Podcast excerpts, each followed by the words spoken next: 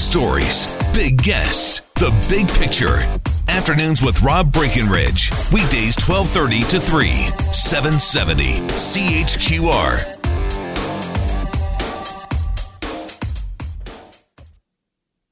Well, given how well the carbon tax has gone over in Alberta, which is say really hasn't, uh, I'm not so sure that a junk food tax would go over well either. I think to some extent, though, the premise is kind of the same, isn't it? You're putting a price on something uh, that you want less of or less consumption of. I think the, the issue with the junk food tax has always been well, first of all, what, what are we considering to be junk food exactly? And to what extent is junk food part of the problem we're trying to address? If people were eating less junk food, would that solve the obesity crisis, or is there more going on than just what we eat?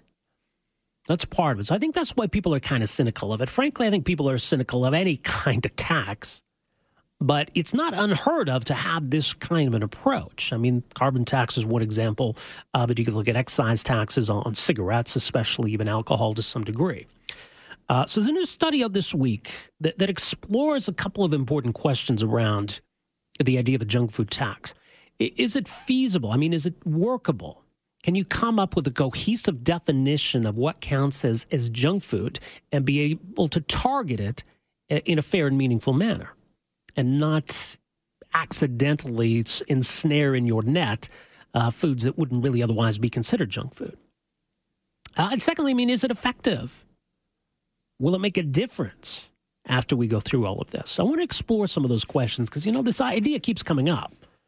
Uh, joining us to talk more about it is the lead author of this uh, study, uh, that appears this week in the American Journal of Public Health. Jennifer Pomeranz is Assistant Professor of Public Health Policy and Management at NYU College of Global Public Health. Jennifer, so great to have you with us. You're welcome to the program.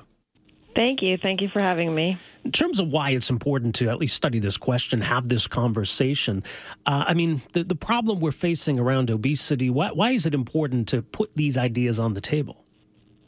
Well, we believe in evidence based policy, and taxes have been shown in other public health uh, avenues to decrease consumption and r- raise revenue, such as tobacco, especially, and also sugary beverage taxes are making their way around the country and around the world and uh, are showing the same progress. Interesting. So, when, in terms of going about this study, because this is actually, as I understand it, uh, pulling together a, a bunch of different studies, all the evidence and the literature that's that's out there. Yeah, so we reviewed the literature, but we also reviewed U.S. bills and laws on junk food taxes, and we we reviewed international junk food tax laws. There are two uh, that we reviewed: one in Mexico and one on Hungary. And what did you find? We found that the um, way they define junk food uh, varies, but for the most part, the evidence really suggests that a, a, very effective way would be to define it by identifying categories that you'd like to tax and then having some nutrition criteria attached to those categories, maybe sugar, salt, trans fat. Uh, Hungary has such a tax. They use the sugar and salt category, and the World Health Organization evaluated it as, as very effective in decreasing consumption and encouraging manufacturers to reformulate the product. Consumers are switching to healthier products. So, all in all, it's been a, a very effective tax. Well, and yeah, to a lot of people, that seems like the initial stumbling block to all of this. Is it's hard to get past. How are we defining junk food? What are the, the kinds of foods or ingredients we would like to see less of or which we are trying to discourage? Uh, but you say that, that we can get past that, that there, there is a way to deal with that. Yes, and the the science. First, we like to look at the science, of course, and the science shows that while we're, it's very important to focus on sugary beverages. They are uniquely harmful, and their liquid consistency does make them uh, not satiating. There are many foods that are associated with health harm and increased risk for weight gain. Some of these foods are processed meats, um, high sugar foods, uh, chips, and um, sugary beverages would be included in this, and other types of refined grain products. So by taxing and and targeting those types of foods and beverages, we can make a bigger shift to a healthier diet versus just getting rid of one problematic product. All right, so we can have clear, concise categories, uh, and and so that that needn't be an obstacle. Correct. That's okay. what we found. Uh, in terms then of how this would work and what kind of a rate we would need to set. Now, this study looks at the idea of what would be considered an excise tax. So it's something the manufacturers would pay as opposed to uh, more of a sales tax that consumers would directly pay. Yeah, so we found that in the U.S., their manufacturer excise taxes are quite common. We don't have a federal sales tax, but many states have sales taxes. However, um, the goal of taxing manufacturers is that they now have an opportunity to reformulate their products or come up with a new product line that would not be taxed. And then this could move consumers to healthier foods. It's not we're not expecting people to stop stop snacking or stop drinking beverages, but then they can move towards healthier products that are cheaper. And this gives the manufacturer the opportunity to reformulate another benefit is that then the manufacturer can uh, pass on the increased price of the tax no matter where it's sold. So if it's sold in stores or schools or wherever, the the actual price of the product has been is higher. Well, I mean, in that sense, then, if, if the cost is being passed on to the consumer, I mean, it's it's essentially a sales tax, then, isn't it? Well, in in the U.S., we have a uh, program called the Supplemental Nutrition Assistance Program, otherwise called a SNAP or food stamps, and that program does not allow taxes to be um, placed on the at the point of purchase on on purchases made with SNAP benefits, and so we would not want to tax at the point of purchase. A sales tax is one of them, um, because then the tax would only apply to certain people. And the goal is not to pick and choose among the people who are being taxed, but rather tax the products themselves. So even if the manufacturer passes on, it wouldn't function like a sales tax.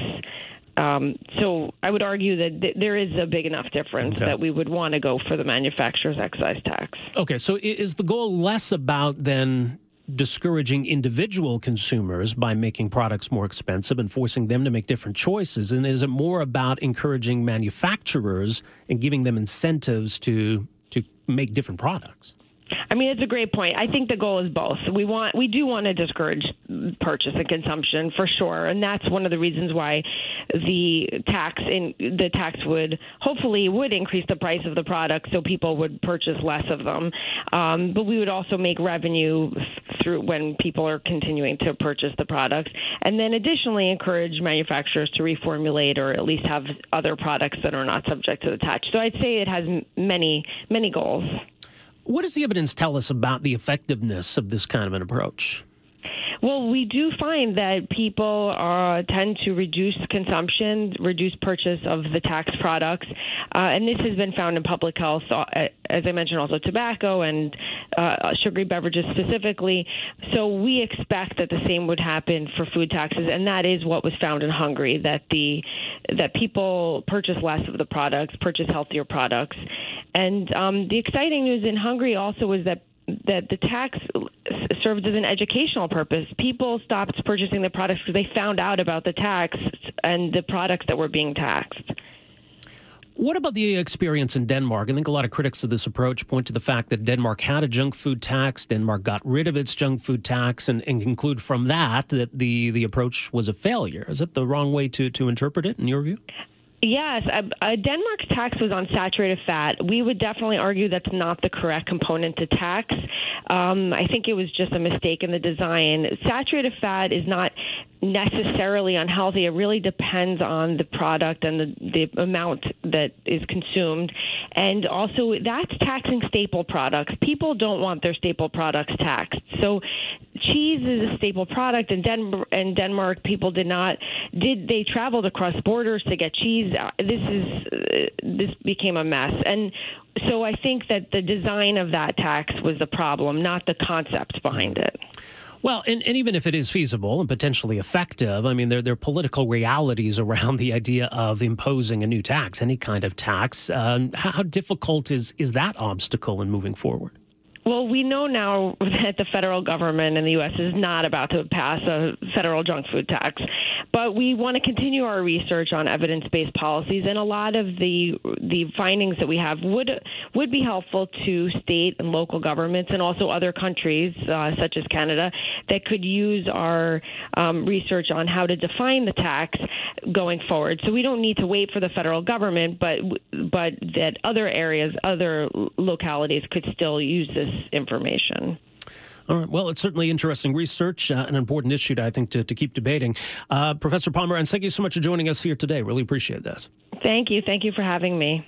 There you go. Jennifer Pomeranz at the New York College uh, of Global Public Health, lead author of this uh, latest study.